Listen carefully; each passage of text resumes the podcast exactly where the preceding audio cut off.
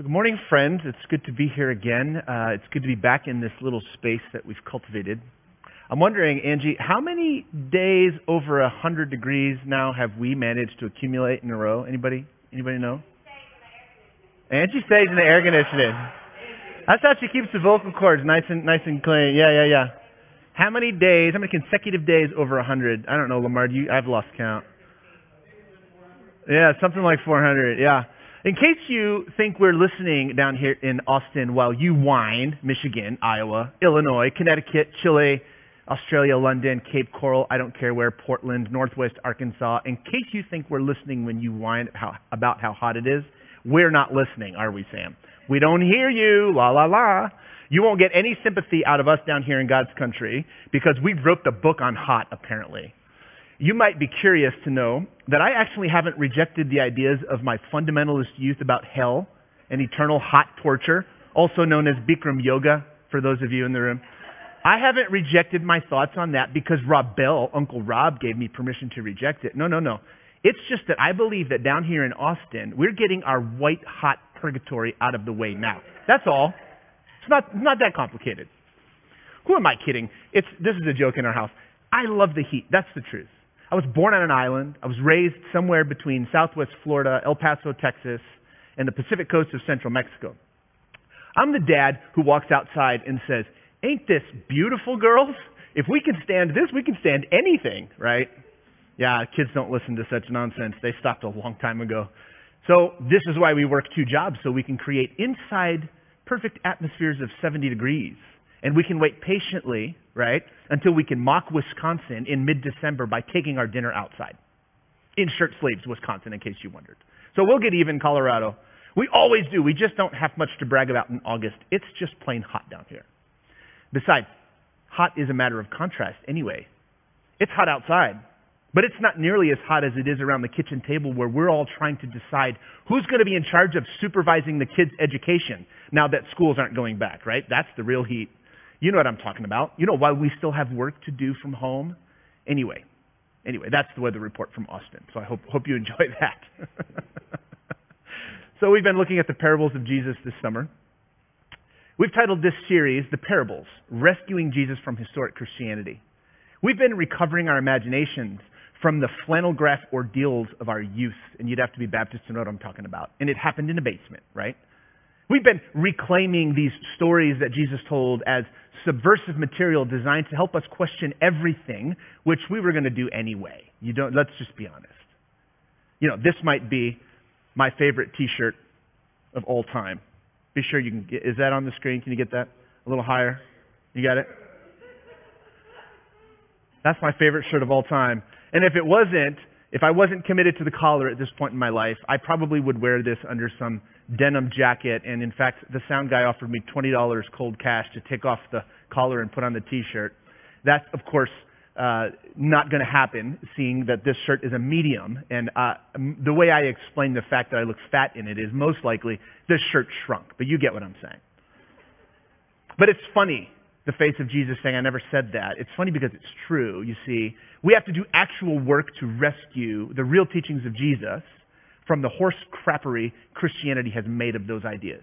That's a technical term, in case you needed to know. So that's what we're up to down here, where in August you can literally cook a chicken on the hood of your car in traffic. There's a lot of things Jesus never said that we're just now getting around to tossing. So today I thought we might lighten things up a bit. We've been doing some hard work. You know, we might lighten it up by asking ourselves the most important question we'll ever ask ourselves. How's that for light fare? Anybody in the game? Sam shot a little video of our text, and so Sam's going to read our parable today. We'll be right back. Hey, I'm Sam, and I'll be reading today's parable from Luke 15, verses 1 through 7. Now all the tax collectors and sinners were coming near to listen to him. And the Pharisees and the scribes were grumbling and saying, This fellow welcomes sinners and eats with them. So he told them this parable. Which one of you, having a hundred sheep and losing one of them, does not leave the ninety nine in the wilderness and go after the one that is lost until he finds it? What? Which one of you, having a hundred sheep and losing one of them? Which one of you does not? Which one of you does? What? Yes, I've read this story before, but I'm deconstructing, so I don't trust it anymore. I don't think this is a metaphor. And we don't do well with the word lost historically. I think we should leave this one be. This is a story about sheep, not people. Shepherds, not teachers, coaches, parents, CEOs, camp counselors, leaders of actual creatures, all of whom understand that 99% is a very good grade. Strong retention rate, high accuracy, clear majority, a very full audience. I mean, talk about scarcity mindset. 99 is complete enough. When he has found it, he lays it on his shoulders and rejoices. Yeah, this is about sheep, because with people, it's different. Like at this summer camp, I was legally responsible for the safety of 200 kids. So at 8.03, teachers would text me who was missing from their 8 o'clock class, and it was my job to run all over campus, searching bunk beds and Starbucks to find the little jerk who didn't show up. And when I found them, I was instructed to yell at them, hand it to them, make it so they'd never get lost again. You could tell someone was found by the rage in my voice. Aren't we rewarding being lost if all we do is rejoice? And when he comes home, he calls together his friends and neighbors, saying to them, Rejoice with me, for I have found my sheep that was lost. People don't know their neighbors anymore. This is definitely about sheep. Don't you think? Wish you could talk back. And church wasn't on TV. Everything's on TV.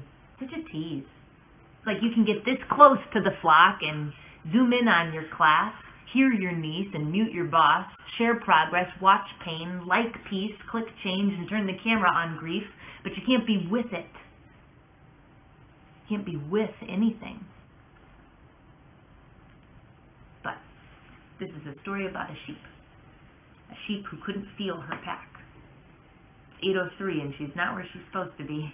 804, 805, there goes July. I can't find the 99 or the shepherd. And I can't do, the sheep can't do a single thing that makes her feel found. It's a million degrees, so the sheep can't even work out. I feel bad for the sheep. Sucks to be lost.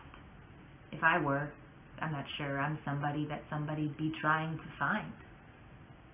You can only be lost if someone first called you mine. Just so I tell you, there will be more joy in heaven. This is the last verse, verse 7. Over one sinner who repents than over 99 righteous persons who need no repentance. It's a confusing sentence in a story about sheep. Unless. Is somebody looking for me? Thank you, Sam.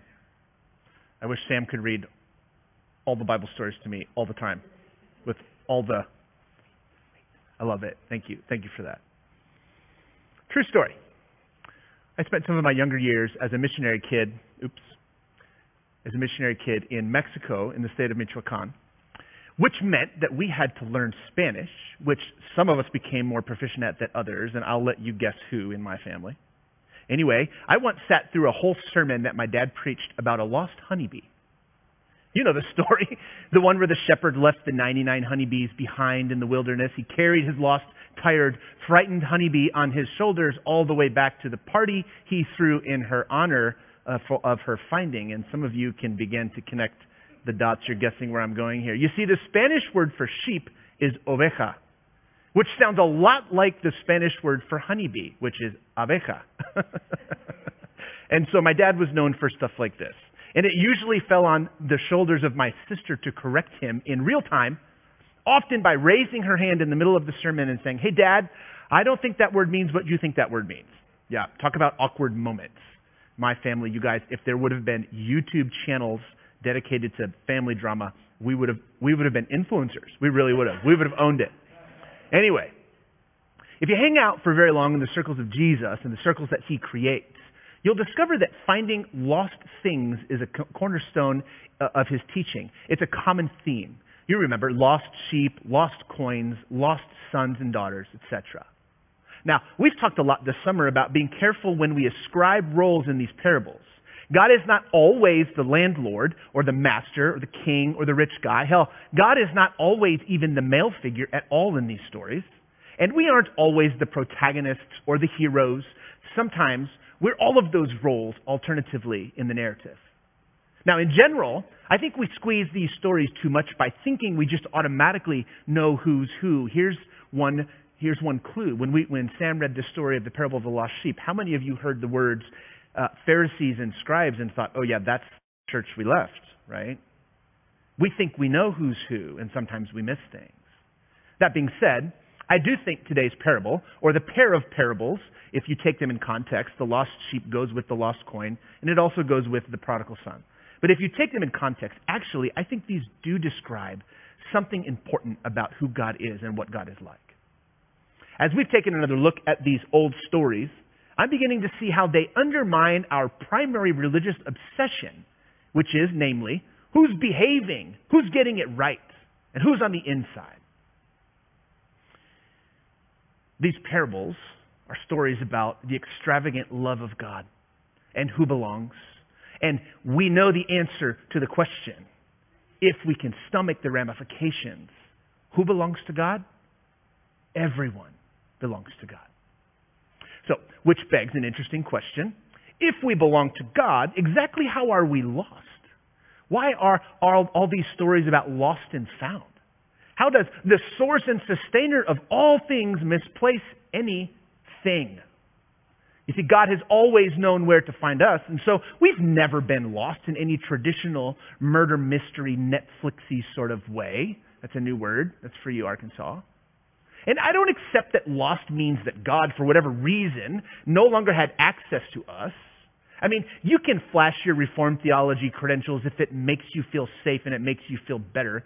And you can claim that God is sovereign and that He was rendered, you know, he, he he's, he's sovereign over all things. But if God was rendered powerless somehow by our choices or our sin, how much sense does that actually make?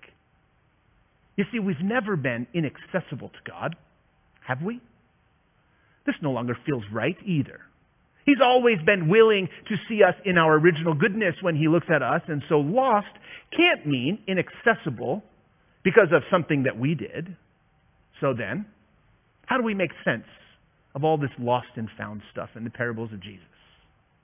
Well, this is a story with all the usual elements, most of the usual players. I mean, in the frame here, we have the angry insiders demanding to know with what authority Jesus erases their exclusive access to the center. We have the outsiders, the tax collectors and sinners, everyone loves to hate. You know the ones, the ones that have their backs against the wall, as Howard Thurman might describe. And we have a party. Oh, don't forget the party heaven throws when the wayward let themselves be found by unending, relentless love, by unconditional love. So, where do we fit in here? Which character are we? Earlier in Luke, he mentions this idea those who seek will find. And in general, we might be tempted to believe that we are the seekers. And because we are so diligent and such diligent seekers, that we are also the finders. But I think these lost and found stories go a different direction entirely. These are stories about objects lost, objects desired. These are stories about objects found. The object seems to be interchangeable. The architecture of the story of the lost coin and the lost sheep is almost identical. It's the same basic storyline. God is a shepherd seeking the wayward sheep. God is a mother in charge of a household searching for the misplaced coin. God is a father who leaves the door open when his son returns, when he chooses to come home. But he also leaves the caterers and the mariachis on speed dial while he waits. Basically the same story. You see, these stories describe God, but they primarily describe his obsession with lost objects which might be why the religious minds always strain to understand Jesus, because religious, devout, pious people are used to being the seekers in the stories they tell themselves about themselves. They are the seekers, they are the finders, they are the ones who achieve God's approval by obedience and discipline and great attention to detail.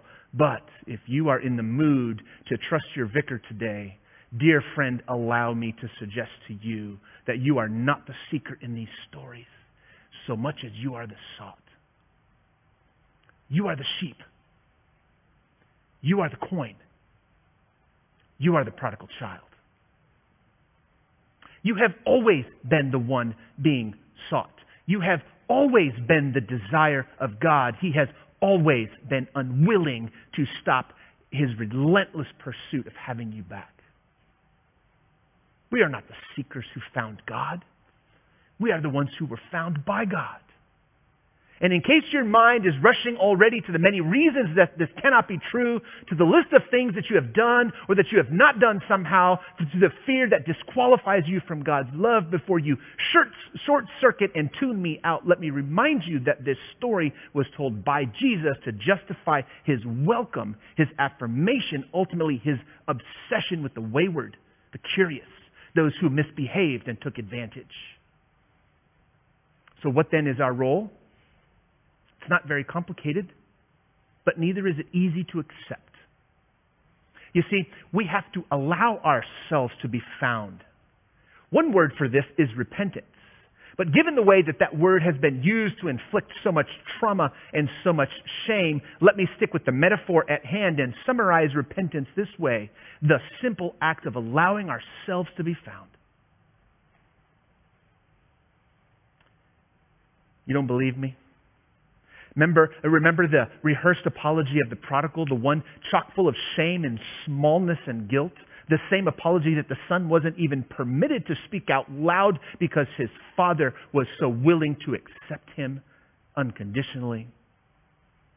Now, of course, repentance implies a turn towards goodness, back towards love. It isn't passive, but as it turns out, allowing yourself to be found is hard work too. This is our role. If only it was so easy, as easy as it sounds. It isn't. You know what I think?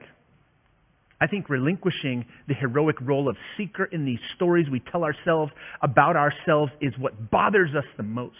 We can barely conceive of an arrangement in which we are simply sought because we are so deeply desired. We are the lost object in these stories. We are not the ones who do the finding.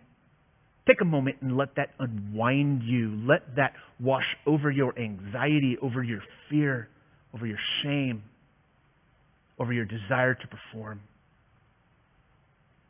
Now, mostly these days, when the subject of lost things comes up around here at ANC, it's in direct reference to faith, to the blind faith of our youth that so many of us have somehow lost.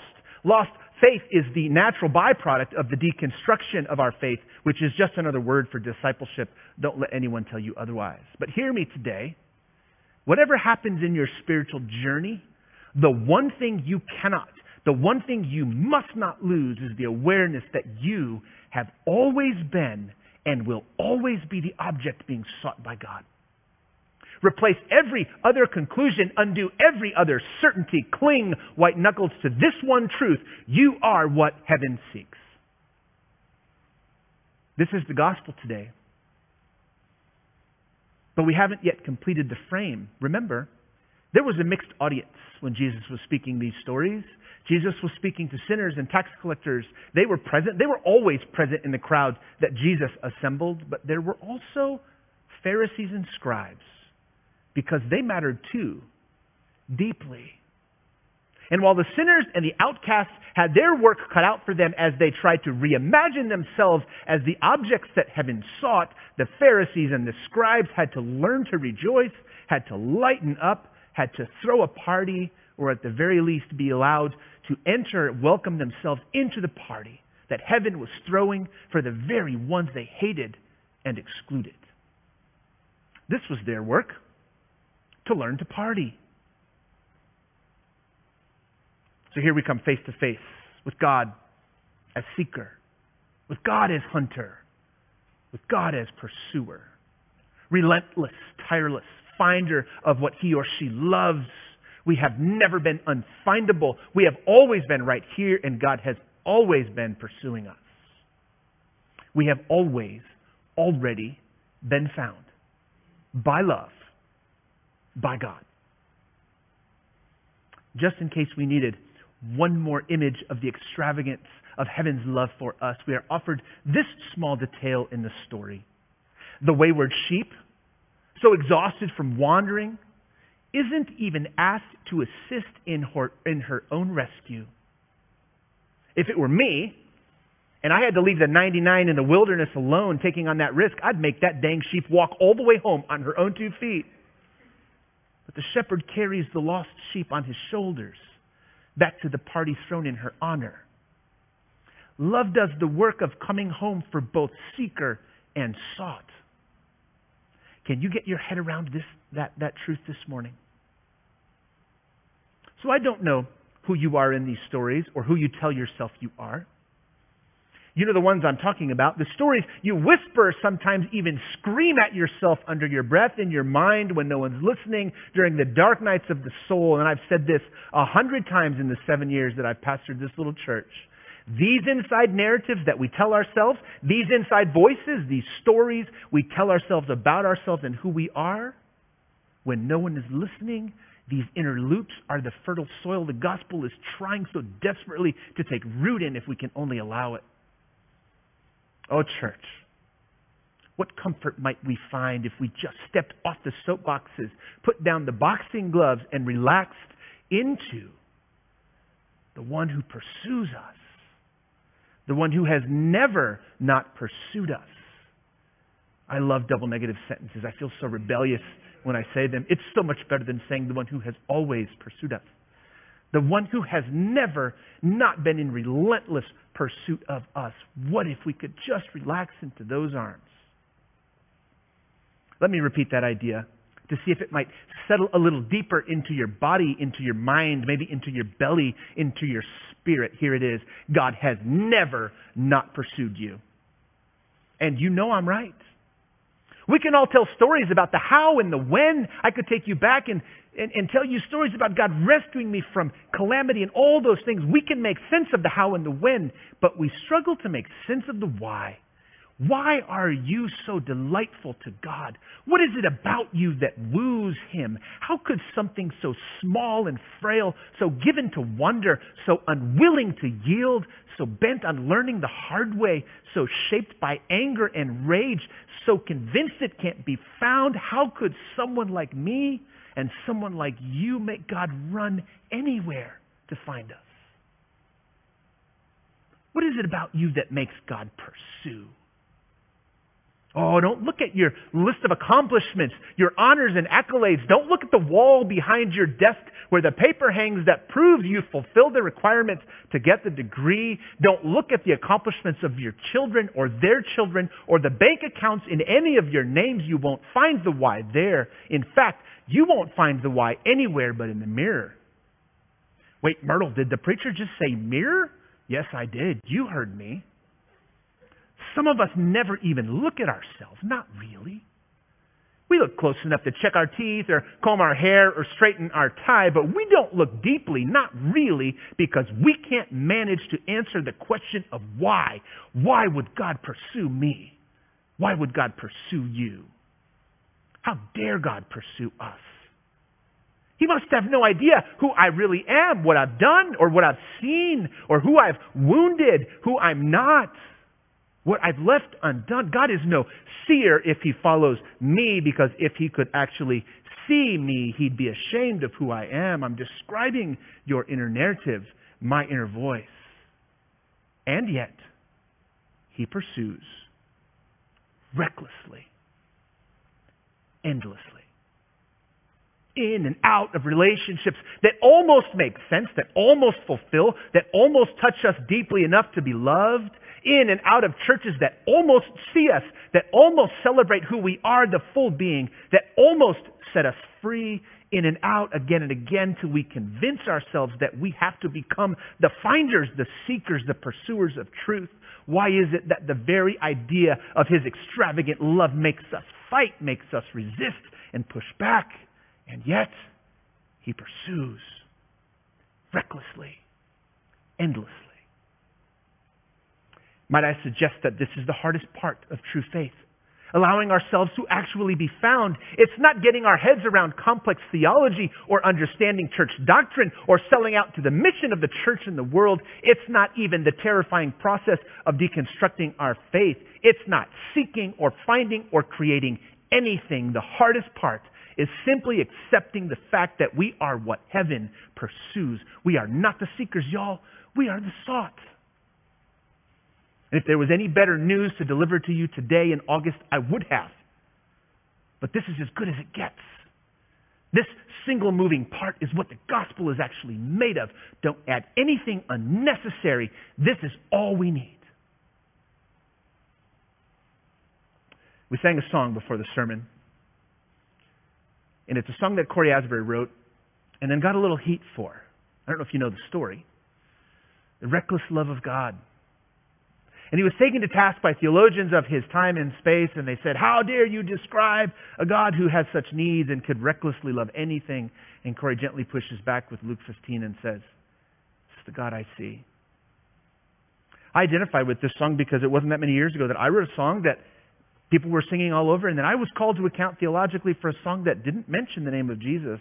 This story's for you, Jerry and Pepe and Qualo, and all you that know what I'm talking about. I'll tell you that story some other time taken to task by describing a God so extravagantly in love with the lost object. You guys, it's the whole gospel in a single idea. The answer to the why is simply because he said so. Why are you so desirable? Because he's been in pursuit every moment of your existence. Well, I wonder if you can accept a gospel that big today. I wonder if we can accept a gospel that big. Pray with me.